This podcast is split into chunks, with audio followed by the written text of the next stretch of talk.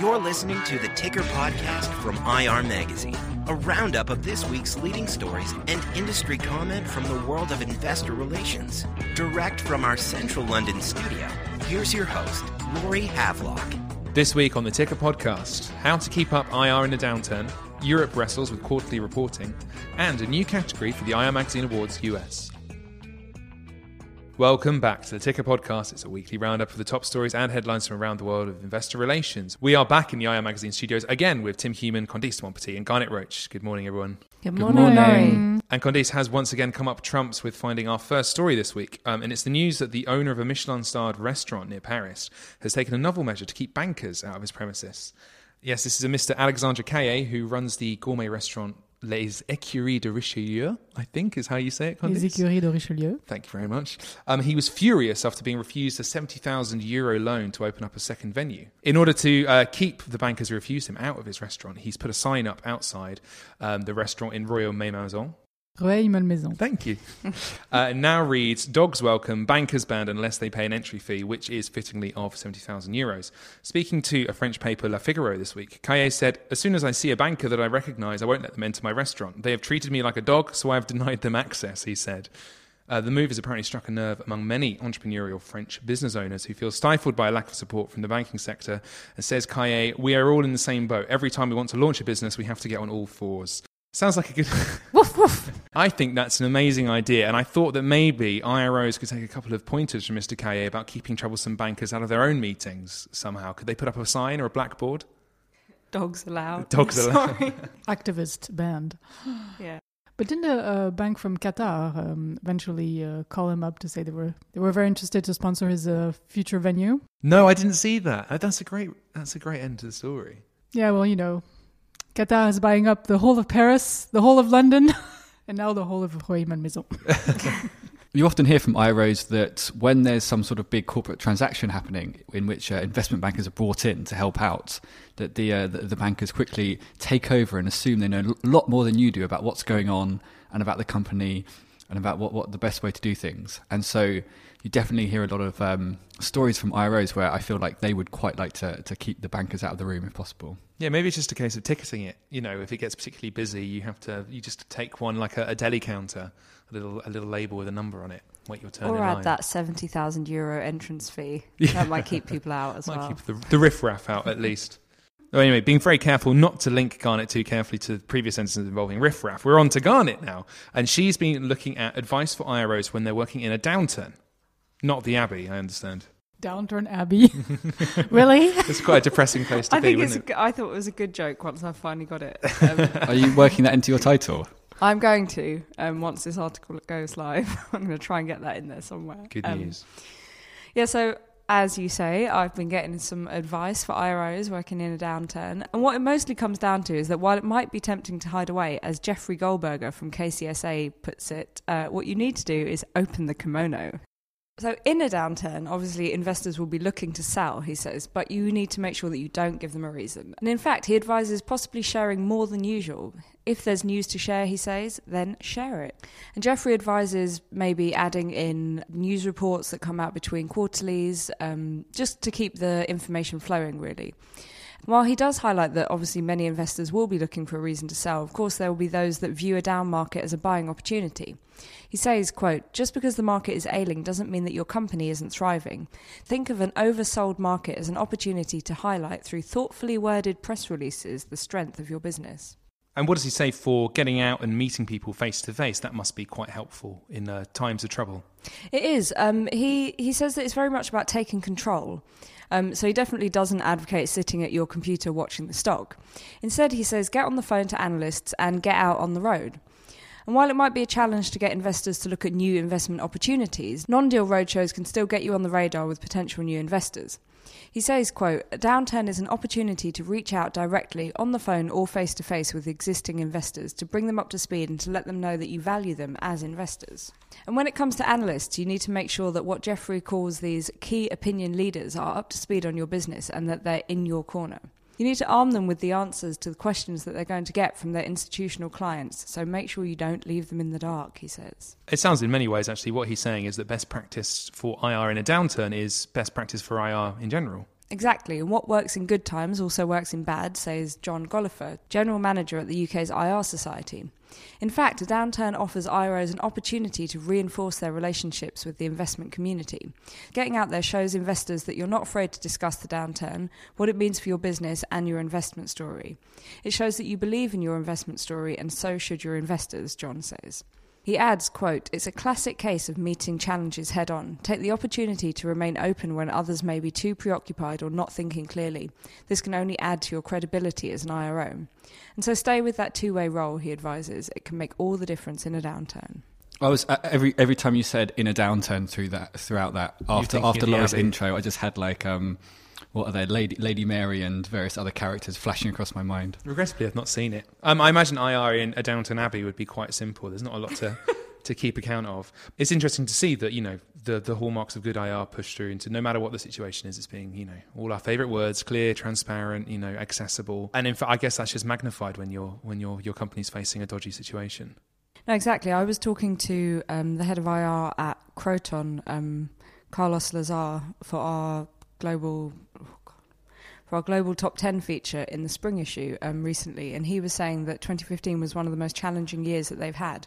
But obviously, they did very well in terms of investor relations, probably because of the way they were dealing with those challenges. So, absolutely key to remain transparent. Indeed, well, obviously, transparency is the name of the game, as we mention every week. And Tim, you've been looking at um, hopefully something also in the name transparency, and that is the wonderful world of quarterly reporting, particularly in Europe. Yes, this is something we talked about a couple of weeks ago, um, just focusing on the fact that um, late last year uh, an EU deadline passed, so member states can, can no longer in, um, oblige companies to do quarterly reporting. So we're anticipating a lot of changes in terms of uh, quarterly reporting across the region. Um, so just over the last week, I've been looking in a bit more detail into what's happening in different markets because while those rules have been made at an EU level, actually different markets and different stock exchanges uh, have slightly different ways of implementing these rules.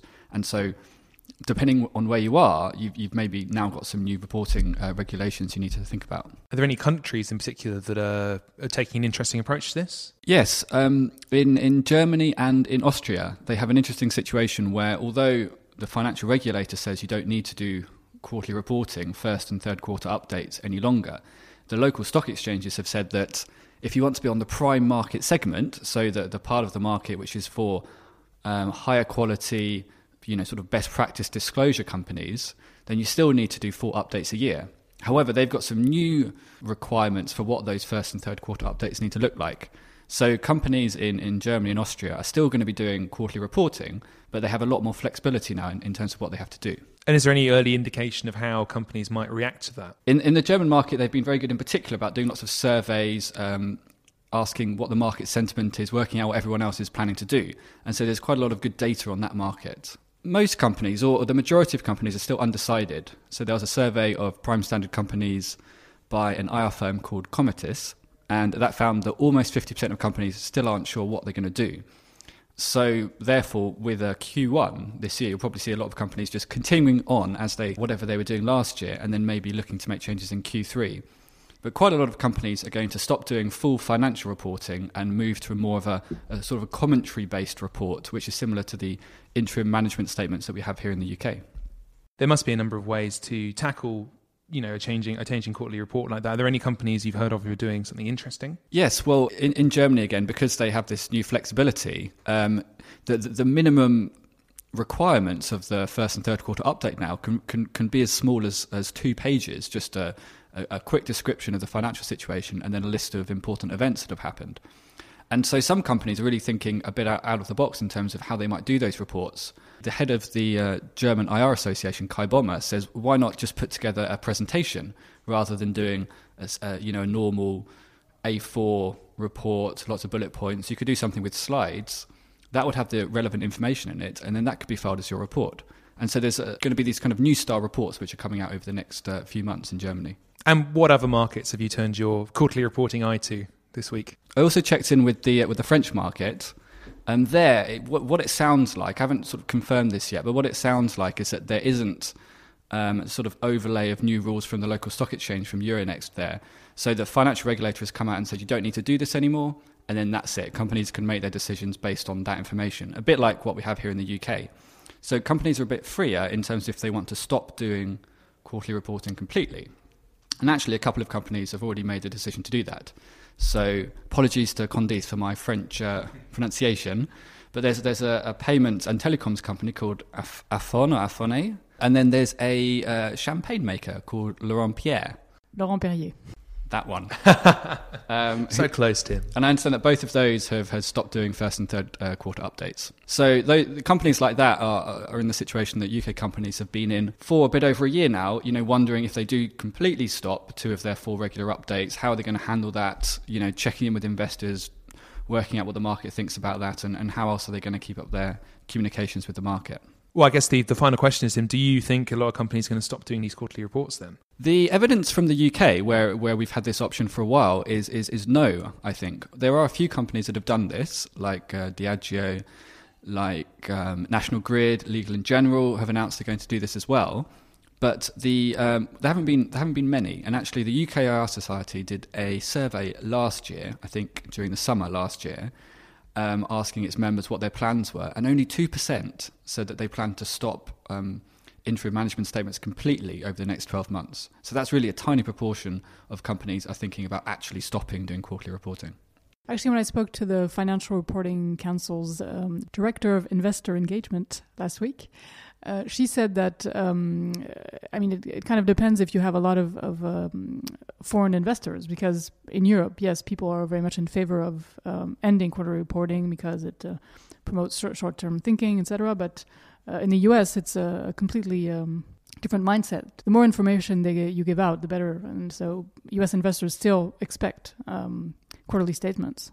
And an interesting thing they found in Germany um, when they were surveying the market about why companies might want to keep doing quarterly reporting as well is that if a company has a, a large fixed income program, then it needs to do four audited financial statements every year anyway to support that program. And so if you're a company, either a financial company or you're like a, a car company but with a big financing operation, for example, you're still going to need to produce these, these quarterly financial reports anyway.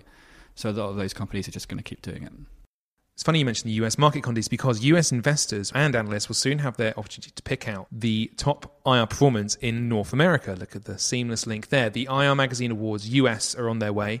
And Candice, you're going to tell us about a new award that we're introducing this year. Yes, we've created a new self entry award to recognize exceptional contribution to best IR practice. It's called the People's Choice Award for Innovation, and it's going to be given out at our upcoming US Awards in March.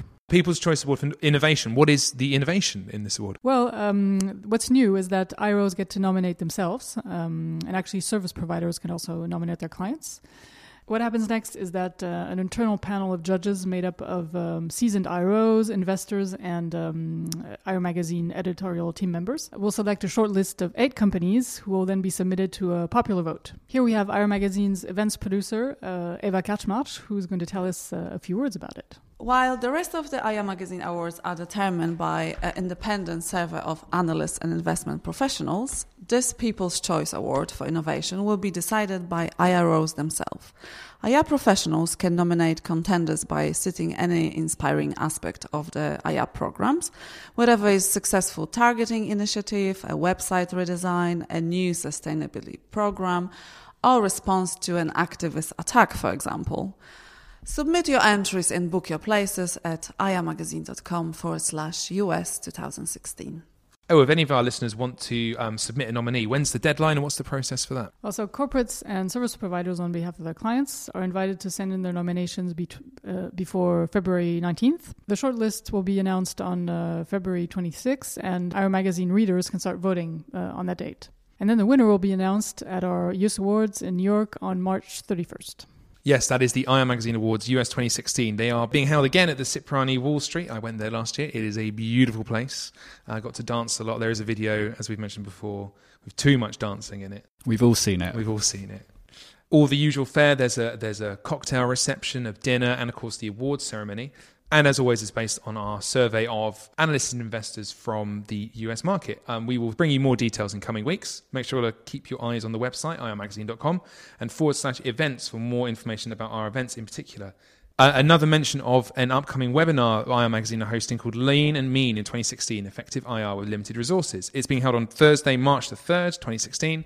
That's at 9 a.m. PST, 12 p.m. EST, or 5 p.m. GMT. It's going to be investigating the trend shown around the world towards leaner budgets and fewer staff in investor relations team, even while the demands on these teams keep growing.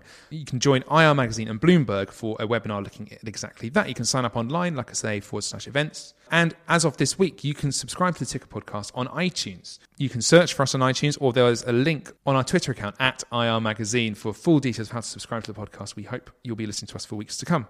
That is all we have time for, though. That lightning fast end to the pod. Thanks everyone for joining us this week. Thanks Cheers, very much. And we will see you next time. Bye. Bye. You've been listening to the Ticker podcast from IR Magazine.